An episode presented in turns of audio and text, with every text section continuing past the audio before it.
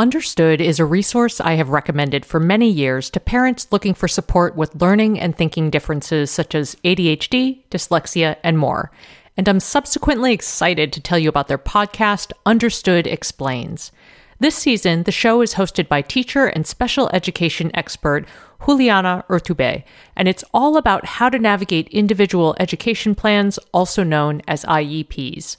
They cover topics such as how to tell if your child needs an IEP, common myths about special education, and the difference between IEPs and 504 plans. I love how Understood Explains breaks down the overwhelm by unpacking an important topic each season and then drilling down further into key basics in each episode.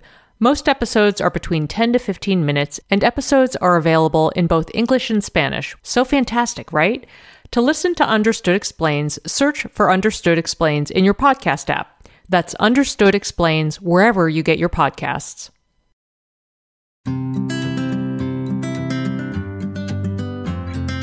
Welcome to Edit Your Life, a podcast to help you edit the unnecessary from your life so you have more room to enjoy the awesome.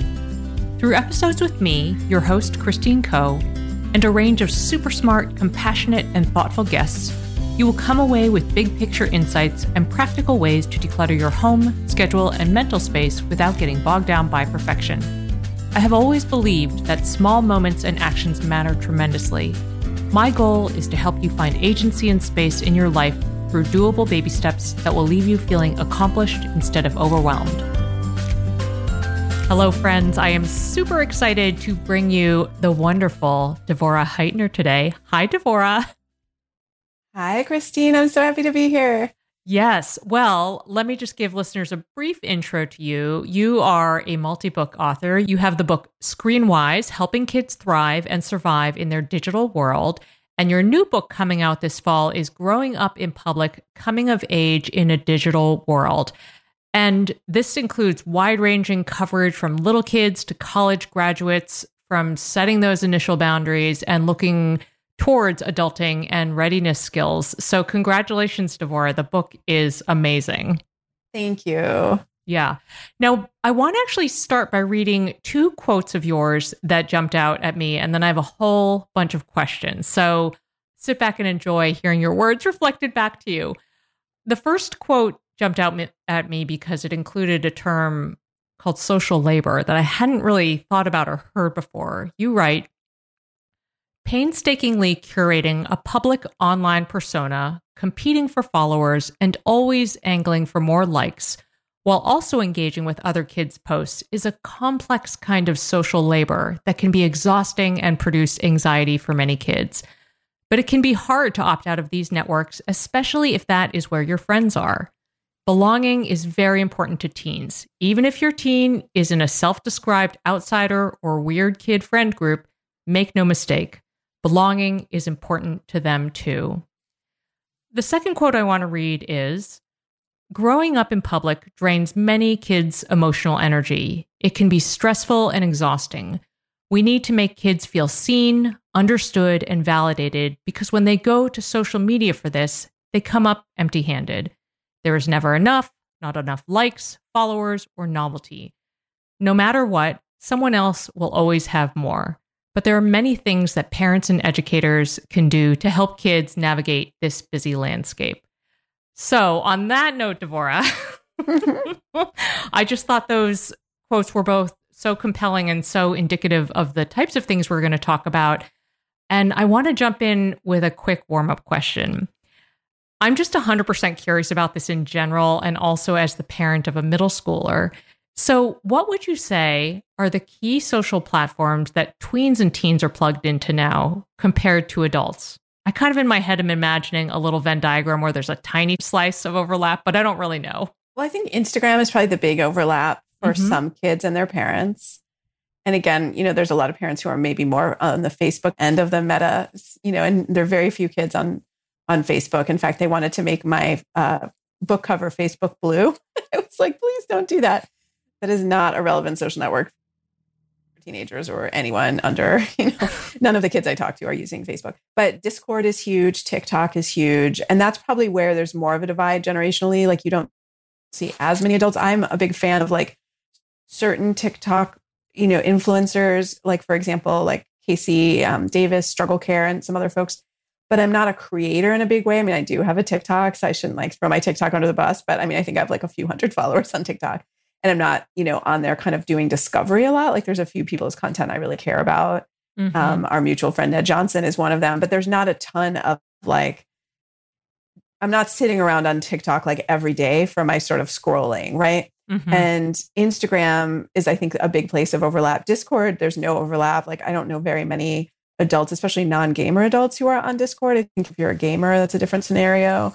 Whereas almost all the teenagers I know are and, and are talking, you know, I've been talking to um, a little bit more boys, but definitely boys and girls are on it. And then Snapchat is big in some communities. I've talked to kids who are kind of past it or not using it. I know some parents are, are hesitant, so I've seen fewer younger tweens on it because it's it's one that if parents are going to delay uh, an app, some some of them would delay on Snapchat because they're a little nervous about the disappearing messages. Mm-hmm. And then there's you know just group texting and you know WhatsApp, and especially in more international communities, kids are using WhatsApp and other texting apps, or they're just using the native phone texting on their on their device. Right, right. That's super helpful. And the reason I was thinking of it is because many years ago, one of the pieces of advice I heard regarding kids and tech was, you know, when your kid is about to get their phone, like know kind of the things, or even anywhere down the road, know the kinds of platforms they're on. So I was just, I was just personally curious. But speaking of key platforms, I'm sure you see this all the time, but over the years, I've seen such trepidation over the leap towards getting a kid a device. It feels very doomsday. And I was wondering, and I just wanted to like warm us up with a 101 question here, but what is your best reassuring advice to a parent who is terrified of going down the road of getting their kid a phone? And your advice as it regards to mentorship and guidance practices? Well, we definitely want to spend the time before our kid gets a phone to mentor them and then imagine that we'll be continuing that mentorship and that many of their experiences, whether it's getting on a server with Roblox or texting on their classroom app are going to prepare them. And those are also going to be good indicators for us. Like, where does my kid need help? Like, are they impulsive? Are they losing the thread? Are, you know, what, where are things getting tricky, even on these sort of pre phone digital communication experiences? And that helps me know where I may need to lean in to support them.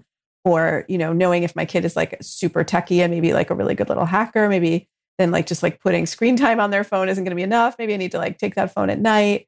There's just a lot of good ways we can learn about how our kids relate digitally before they're even having a personal device. And then uh, definitely prepare yourself for once they have a personal device, it's going to be some work to mentor them. Mm-hmm. I'm so glad you mentioned uh, Roblox and gaming and stuff because I feel like that was the precursor for my kid anyway.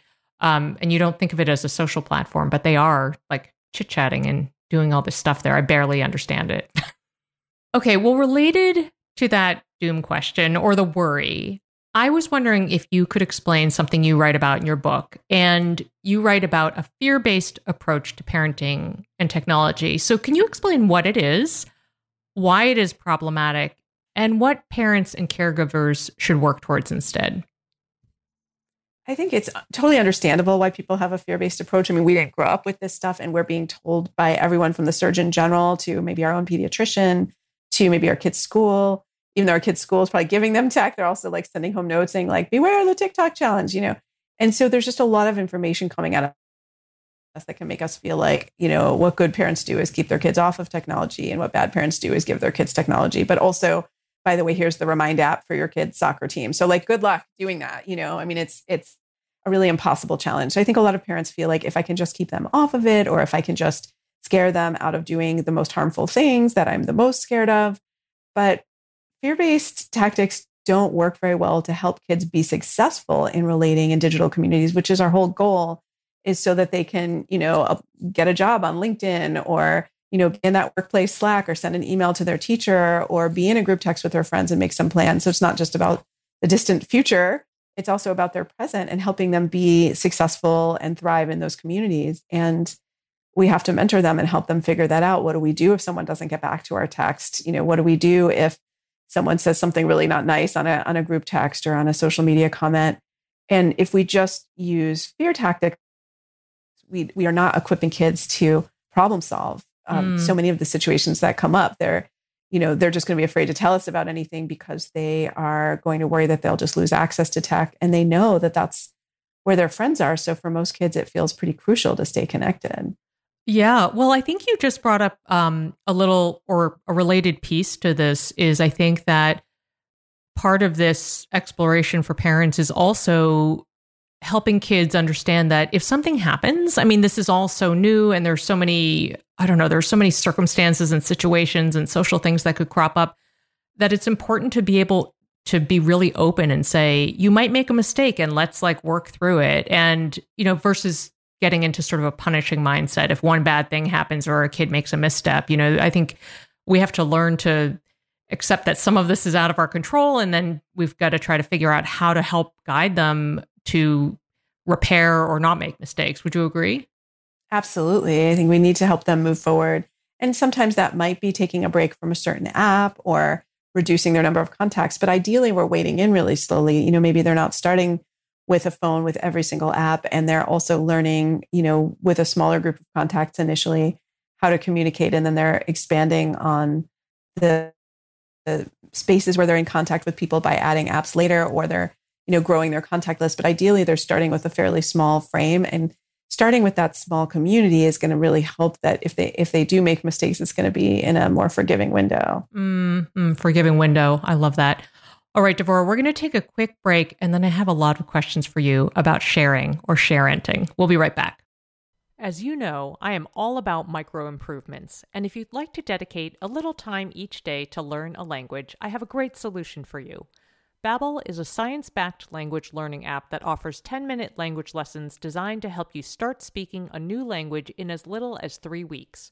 Materials are rooted in real-life situations so you can learn important basics such as ordering food and asking for directions. Babbel offers personalized learning content, real-time feedback, tracking, and visualizations, and their speech recognition technology helps you to improve your pronunciation and accent. No matter what level you are looking for, casual, intense, or something in between, you can enjoy app lessons, podcasts, and live classes from the comfort of your home on your schedule. Here's a special limited time deal for Edit Your Life listeners. Right now, get up to 60% off your Babbel subscription. This is only for Edit Your Life listeners at babbel.com slash edit. Get up to 60% off at babbel.com slash edit. That's spelled B-A-B-B-E-L dot com slash edit. Rules and restrictions may apply. People often talk about the impact of things like stress, hormone fluctuations, and nutrition on skin, but did you know those things impact your hair too? If you've been dealing with hair thinning, you are not alone, and Nutrafol is here to help.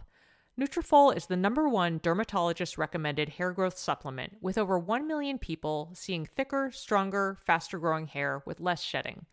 I appreciate that they offer formulas tailored to different life stages, such as postpartum and menopause, as well as different lifestyles, such as plant based diets. In a clinical study, 86% of women reported improved hair growth after taking Nutrafol Women's Hair Growth Supplement for six months. Take the first step to visibly thicker, healthier hair. For a limited time, Nutrafol is offering Edit Your Life listeners $10 off your first month subscription and free shipping when you go to Nutrafol.com and enter the promo code EDIT. Find out why over 4,500 healthcare professionals and hairstylists recommend Nutrafol for healthier hair. That's Nutrafol.com, spelled N-U-T-R-A-F-O-L dot com, and use promo code EDIT. That's Nutrafol.com using promo code EDIT.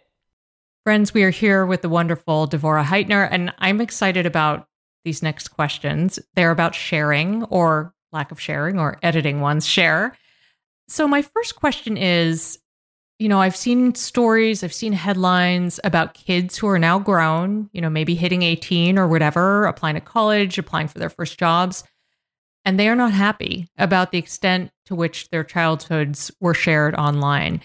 So obviously, we can't unwind the internet, but I'm curious if you have any repairing practices that you recommend that parents can take if they are in this window. So the, these are practices like your kid discovers you've shared every gymnastics routine, you know, and yeah, they didn't know that. maybe even more. I see people share a lot, like everything from you know developmental issues to uh, who knows what Right. And I Here's think- a video of you having a tantrum at the mall. yeah, Yeah, yeah. stuff like that. I think, I mean, definitely those mea culpa moments are intense. I think if you can start to preview before your kid gets there and maybe take some things down, you know, at least look at your privacy settings, that wouldn't be a bad idea. But certainly if your kid is confronting you about a specific video, story, photo, I mean, I would immediately take it down. But also, what can you do to build trust?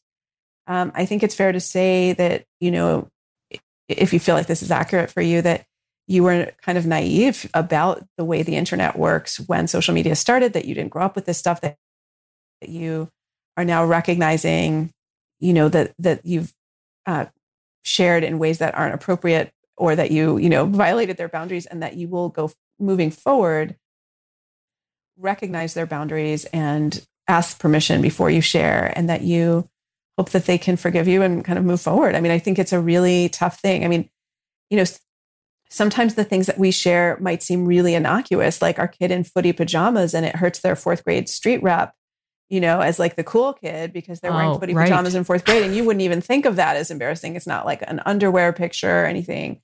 But it's like, well, maybe that's not how I roll with my nine year old self at school. And you shared that with all my friends' parents, and my friends saw it. Or maybe it's you shared my birthday party, and my friend, you know, my my former friend or my not so close friend found out they weren't invited. Um, I mean, all of those can really cause our kids real headaches. So uh, I think it's important to be sensitive to the ways our community overlaps with their community. And yeah, I, I did interview some kids for the book who who had these moments of kind of discovery when they got on social media and saw their parents social sharing. So I think those are good conversations ideally to have in advance, but you can go and take things down.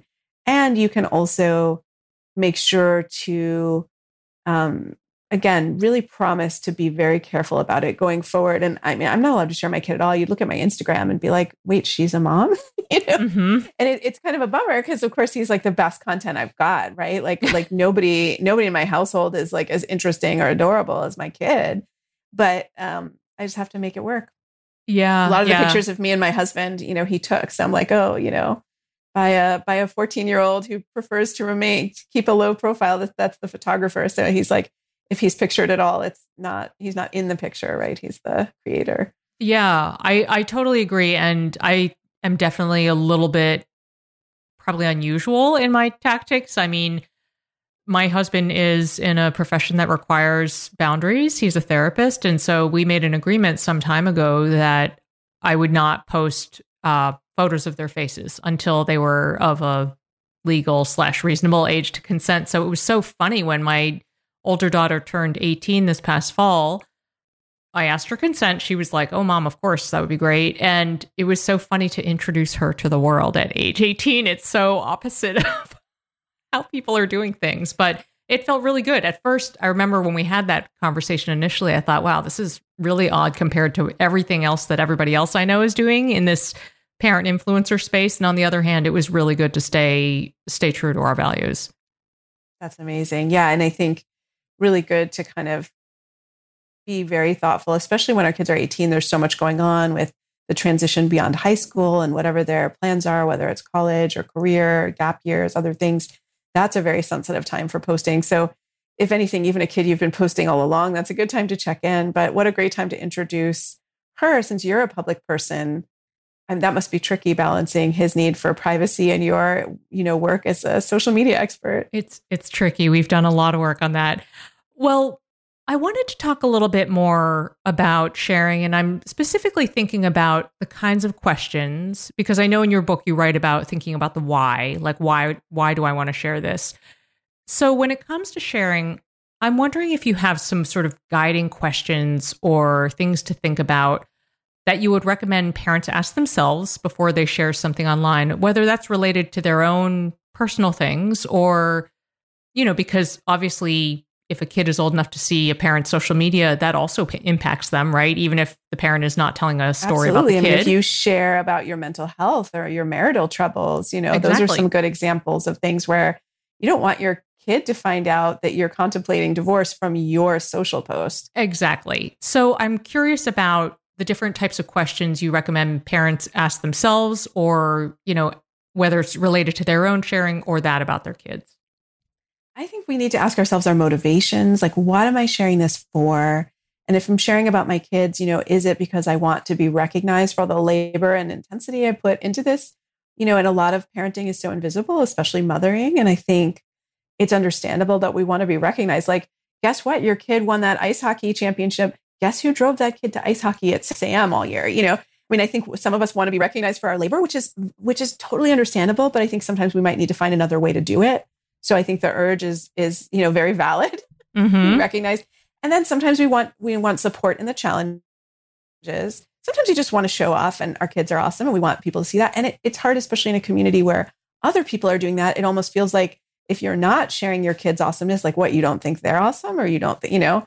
And it's really tricky because a lot of times people are sharing the highlight reel, and of course they're not sharing their kids, you know, an older kid stint in rehab, for example, or mm. a younger kid who's, you know, where we're contemplating repeating a school year or other things are difficult, right? or if we are sharing about that, that may also not be helpful to our kid. But the, the flip side is we only share the moments on the mountaintop or the championship game or the winning the national geography bee, we're kind of making it seem like every moment is awesome. And I think that doesn't accurately reflect most people's experience of parenting and family life, especially in the last few years, but in general. Mm-hmm. So I think it's really hard. I think the keeping it real posts are tough. I think the sort of boasty posts when our kids are doing awesome things are tough and it, it is honestly it's a very tricky road and and in terms of what we share about our own selves i mean i password protect my journal now because my son was borrowing my laptop and so on he wasn't snooping like it really was just kind of lying around um, and he's also a couple times run into emails that i wish he hadn't and again it's like mm-hmm. it was just like open on my desktop and no longer is allowed to game on my laptop because my email is really not for him and i think you know, and that's not even a kid who's like overly curious, I would say. Like I think many parent kids would go further and and read their, you know, read their parents' email and social posts intentionally. Um, so we'd really have to think about all audiences. And it, that's a huge contextual collapse problem that happens for so many of us when we're posting is I'm thinking of my five besties. It's like, well, maybe I should group text them, or maybe I should text my sister or my cousin, or call someone and have a voice to voice, or see someone in person about the thing I'm worried about with my kid or my marriage or my finances and not put it out there, even in a group. I mean, mm-hmm. I, I, I hesitate to say this because I think the both parenting groups and, for example, like I'm in a paying for college group called Paying for College 101, and it's super useful as I gear up for that in four years for my kid. But you know, people disclose a lot about their debt and their personal lives, and I'm like under their own names, and I'm like, whoa, whoa, that's that's a lot of information you yeah. just put out there. you know, like you might get some information back that's supportive, but it's also it seems a little dicey. I just think we have to be really careful about our privacy and check in with our motivations and check in with what we notice about what other people share. Like when does someone else's post feel like it crosses the line to bragging? Mm-hmm. Or when, you know, that kind of thing. Um, I know I mentioned KC Davis, but I just saw a great video that she did about when to share a kid's diagnosis and like when it's relevant. And she really put a very good distinction between like when you're just kind of complaining about how hard it is versus when it's very relevant to the conversation. And I thought mm-hmm. that was a really interesting place. I do think that's a place where, you know, say your kid is newly diagnosed with dyslexia or something, or with another kind of medical issue, like say, you know, diabetes or asthma. It's really tricky. Like if you're going to join an affinity community and your whole family is going to go like do the type one, you know, walk, for example, you know, maybe then everyone is going to know that a family member has diabetes. And maybe you're going to choose as a family that we're going to be very out there because we're going to be active in this community. And, you know, putting that out there is okay. But I would definitely check with an older kid. I wouldn't just do it. Mm-hmm. And for issues that someone might want to keep more private and disclose later at their discretion, I think it's really tricky to put that out there. So anyway, there's a there's a lot of, of consideration. Yeah, there there are and I want to just point out too that I think that it can be I mean maybe it's more complicated. I I know you cover some of this in your book, but I think even adult to adult there are some complications with sharing and certainly even with that friend group thing like oh if I post that I'm here. I mean I've had experiences where a good friend of mine would say, okay, we can't post any pictures of me actually being here because it's going to hurt somebody's feelings. And I so appreciate when the conversation is really direct like that. Absolutely. I think that that's right. And yeah, especially right. Like, I mean, for years, like I used to, you know, blow into town in places where I knew a lot of people. And sometimes I would only be able to like be there, you know, because I'm working or speaking at a school. and maybe I'd see like one cousin and I can't let the rest of the family know or other things. And you definitely don't want to be posting that on Facebook and have someone find out you were in town. The flip side is sometimes I have done the really general thing and being like, I'm in New York. And then I get to see someone I didn't think of, but who reaches out to me and I'm like thrilled, right. you know? So there's, there's a benefit to it as well, but there is that, that real risk of like, and I've certainly had that feeling of like, wait, they came to Chicago and they didn't see me. But I try to kind of, you know, use positive self-talk and, and just understand that I understand, okay, like this friend who's coming through town had three days. They have a ton of family here. Like maybe I, I understand where I might not make their like top six list in the time that they had, and that's okay. Um, but it, I think we all have to recognize that our kids are having that feeling constantly. If they're on Snapchat maps, for example, they're seeing their friends literally go out every night. I mean, I, I had a kid show me last night. oh last my God, Saturday that's night. a thing. I didn't Snapchat even know that was maps. a thing. Oh my God. And they're like, oh, look, I have a friend who's on vacation. You can see them in Chile and like all this stuff. And I was like, oh my gosh, you can see all of your friends. And oh like, my God. This is a younger teen. This is like a 14 or 15 year old. Like 90% of his friends were home. It was like 9.30 on a Saturday night. And it was his with his parents. So most of his friends were like at their house, you know, but a few of them were like out. And I was like, oh my gosh, if any of them had been out together, how would this kid feel? Mm-hmm. Mm-hmm. Wow. Okay. Whole new world. Uh, well, Violet is not on Snapchat, so that there there's something. But wow. Okay. yeah, Snapchat is really tricky that way. I find that even more tricky than Snapchat streaks, which was a big trend for a long time, mm-hmm. and that was a lot of work for people to keep up. more of that social labor you were bringing up, but you know, keeping up a 24 hour volley of communication where if you drop it, if you, if, if you don't ping somebody back within 24 hours, they lose the streak. But but Snapchat maps, I think cause even more emotional stress. oh my gosh. Kids don't want to get out of them because they'll be like, oh, well, then I'm invisible. Yeah. Yeah. Wow. Okay. I my mind is spinning. This is incredible. Well, I have another question about boundaries. I mean, which I I love boundaries and I also live in the real world where there are a lot of other people. So, whether it's related to when kids first get a phone or how they use platforms or whatever, how do you help kids set boundaries and stay aligned with values in the face of the ever present comment, but my friend is doing X, Y, or Z? how do we yeah, do that? I think, I think that's really hard. So, like a boundary, for example, like I can't be on the phone after nine or 10 or whatever. Yeah. I mean, we're for younger kids, if they can use you as an excuse, because sometimes it is really a relief, you know, like your sixth grader actually really wants to unplug and get their sleep or they really want to focus and they really want to go build some Legos or go outside and play, but they feel like they have to be on the group text. So like throwing you under the bus a little bit can actually be a relief for those younger tweens. Mm-hmm. For older kids, no, but no eighth grader or 10th grader is going to want to say like, my mom is, you know, making me get off the phone, even if it's true. So I think they need their own boundaries, but it can be like, oh, I'm, you know, jamming to get ready for this swim meet. I got to go. Or, you know, or, you know, even in eighth grade, you could still say like, oh, I have to put my phone away at night or I'll lose my privileges. Mm. But as kids get older, I think they're going to find that they want other you know sort of stories to tell and and to be able to set a consistent boundary with friends and say hey like you know i got to get my beauty sleep or i've you know i you know i have to get up so early for practice before school just reminding their friends like they can't check at night and and i i have to say like if you pick one battle with your kids on boundaries that they set with peers but that you also set with them i would say preserving some sanctity of sleep has so many physical and mental health benefits that if literally if you do nothing else to regulate your kids screen time but make sure they unplug at night, you're already kind of ahead of a lot of folks. And I think your mm-hmm. kids are going to really benefit because what I see is nothing good happens at night. Like that's when the disinhibited behavior leads to nastiness, you know, and there's a lot of mental health issues that can come from using phones, you know, all night long. Well, I love that tip because I'm a huge fan of sleep. And yes, I I I have a, a no phones in the bedroom rule too. So I'm I'm all over that. That's okay. great. Yeah. Devorah, we have a couple more questions to ask you. We're going to take a quick break and we'll be right back. Especially in this digital age, since we're well beyond handwritten journals and letters to convey history, the preservation of stories is so important, especially from the moms and mom figures in our lives. And if you've been looking for a way to collect those stories but aren't sure how to start, I have a recommendation for you. Storyworth makes it easy. Every week, they email a loved one of your choosing a question prompt that you pick. For example, what advice would you give your 20 year old self? And what aspects of having children didn't turn out the way you expected? Your loved one responds to that email with a story of any length. You will receive copies of these emails as they are submitted, and after one year, Storyworth compiles the stories and any photos provided into a keepsake book. A friend recently shared how moving it was that her mom gifted copies of her Storyworth album to immediate family members, a genius idea for expanding the preservation and sharing of those stories to people in different households and generations.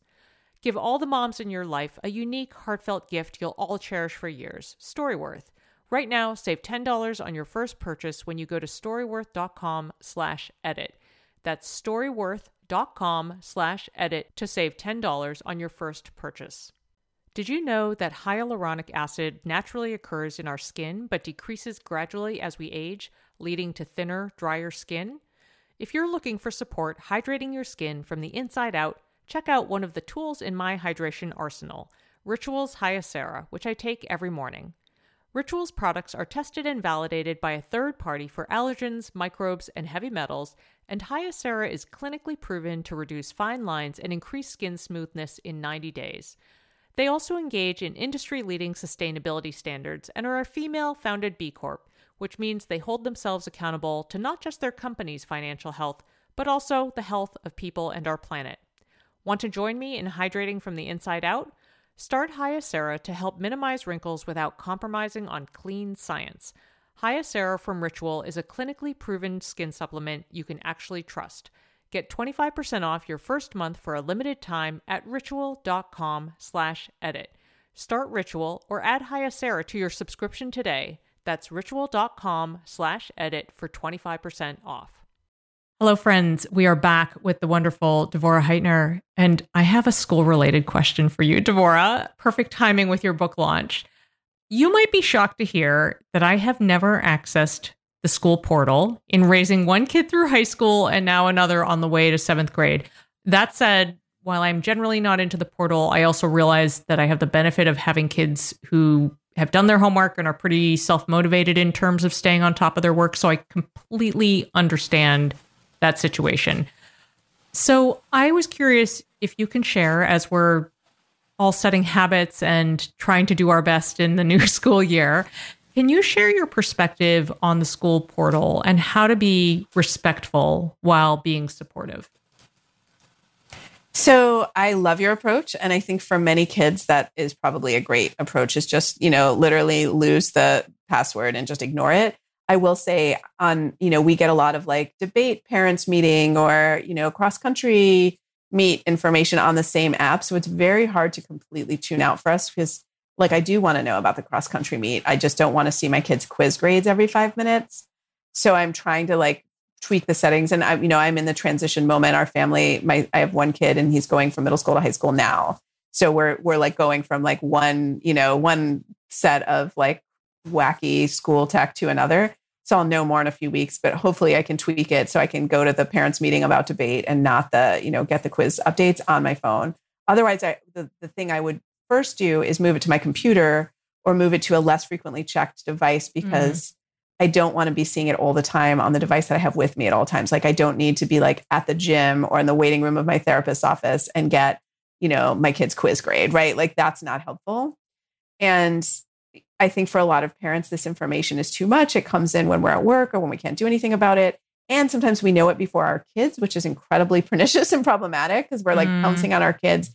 Either the worst is during the school day where teachers tell me kids will get texts from their parents, Why did you get a C on this test? And they literally didn't even know they got a C on the test because they're in another class and their parent is distracting them from their other class, letting them know.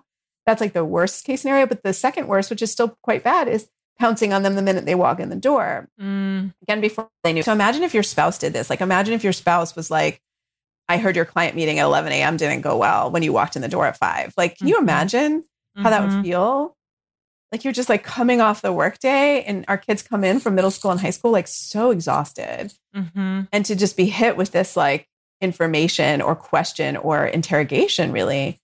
So I think it's it's too much information. It really turns the teacher parent relationship and the student teacher and student parent relationship it makes that whole triangle kind of very problematic and and and very um what's the word i want? It's it's like it, it, it turns it it turns the teacher relationship into something that's only about grades Mm. and very transactional. And that's that's a problem. It's not about learning. It's not about the relationship. And we want our kids to build relationships with their teachers that are about learning and go far beyond this sort of transactional what do i need to do to up my grade from 87 to 91 so i can get the a right. um, and getting that constant flow of updates of data really undermines kids ability to do that so an, another thing i would do is have kids take it off their own phone especially if you have an over checker because some kids are maybe under checkers and aren't looking at their assignments or have no idea how they're doing but we need to help those kids learn better strategies for knowing how they're doing in class not just getting the grades. Um, but for kids who are over checkers it be- can become habitual the way scrolling instagram becomes habitual where you're just on your phone and you just check your grades randomly and that's actually not a great practice. And kids have told me they really wreck their sleep like they'll do that last thing before bed is like check their gpa you Mhm. know can you imagine? That's I cannot. it's not a good idea.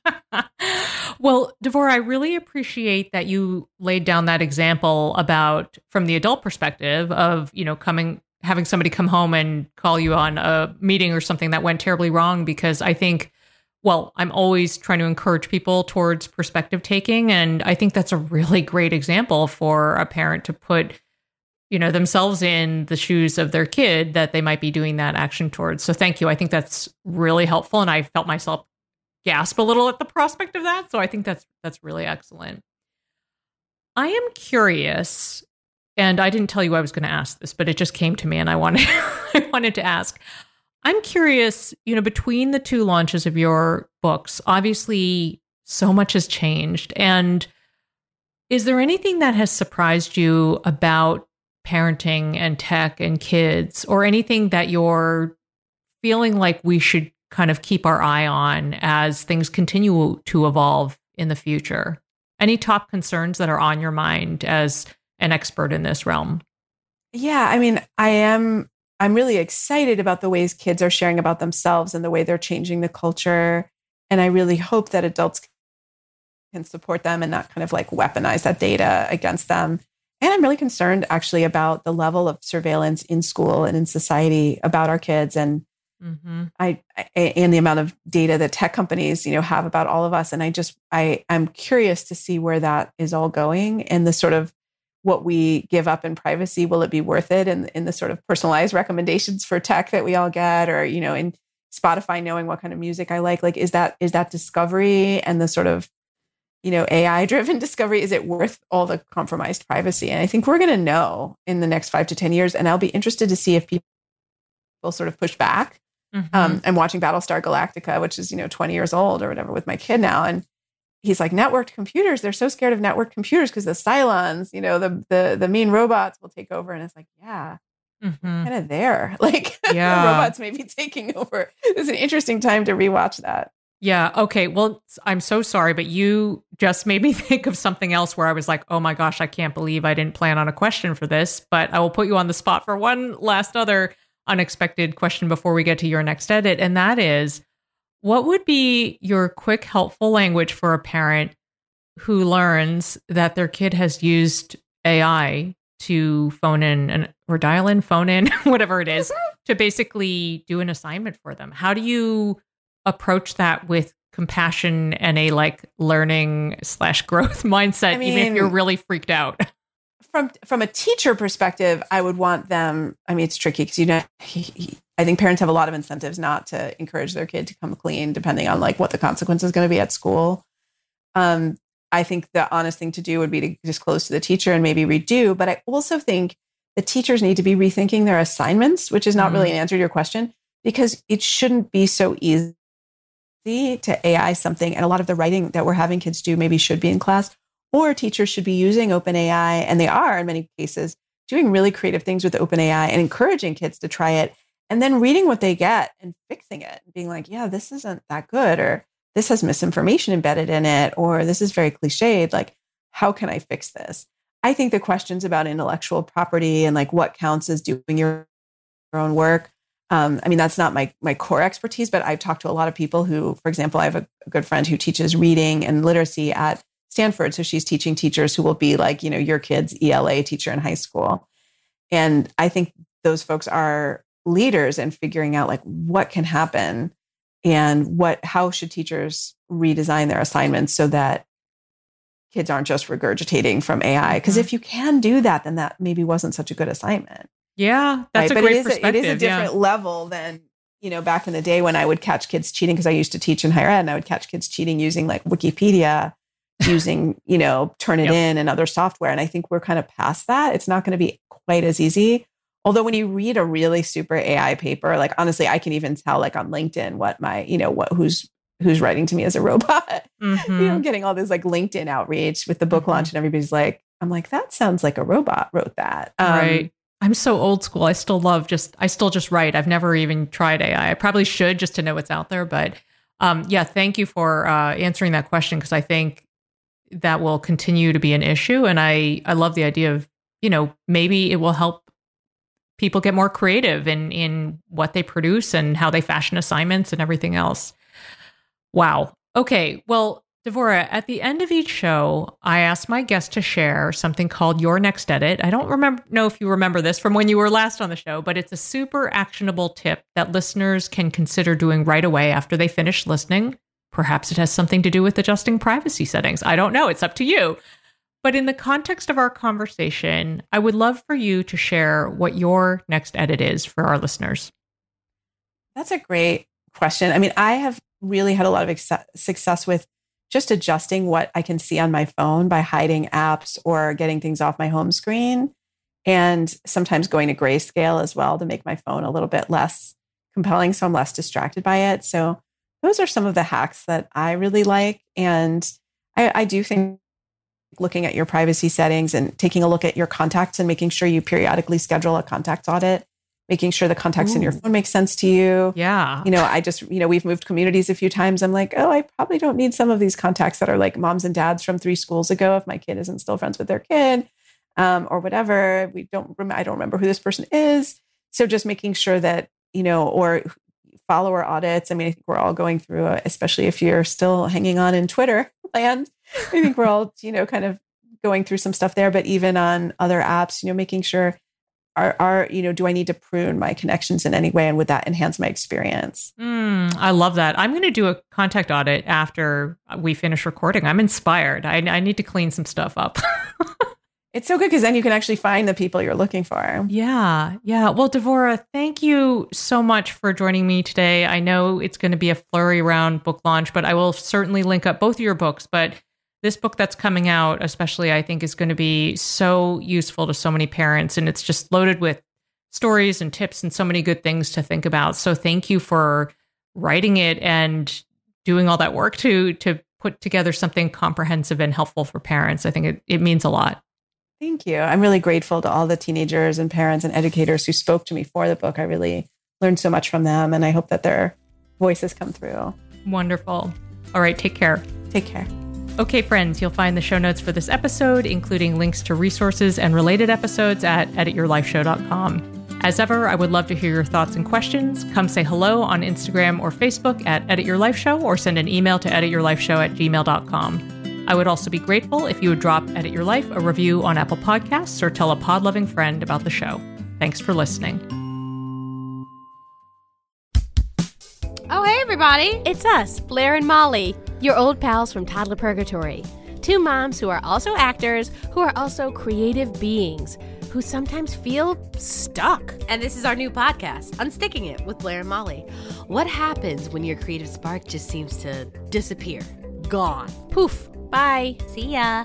What happens when life gets in the way of your creativity instead of nourishing it? That's what happened to Molly and me. We felt like the thing that drove us creatively stopped working and impending doom had in fact impended. Totally. So we decided to do something about it. And that was steal ideas about getting unstuck from the most creative people we can find. We talk to guests about how to break through the mucky, gluey, sticky wall that can get between you and your creativity. We hear about their journeys, their successes, their challenges, and even their bougie coffee shop orders. Mm-hmm. And we're not just talking Bob Ross type paint on paper artists here, though we talk to them too. We're talking to actors, creative directors, dancers, and people who are working hard to be their best creative selves in a world that can sometimes feel real uncreative. We all have something to teach each other, so let's steal their ideas together. Join us, won't you, as we deep dive into how to unstick ourselves from the life gunk that can get in the way of our creative freedom. Pandemics, school calendars, World events, lack of sleep. Oh, get out of their life gunk. and let's get back to your best creative self. Subscribe to Unsticking It with Blair and Molly. You're not going to want to miss an episode. Unsticking It with Blair and Molly because sometimes life sucks. Unsticking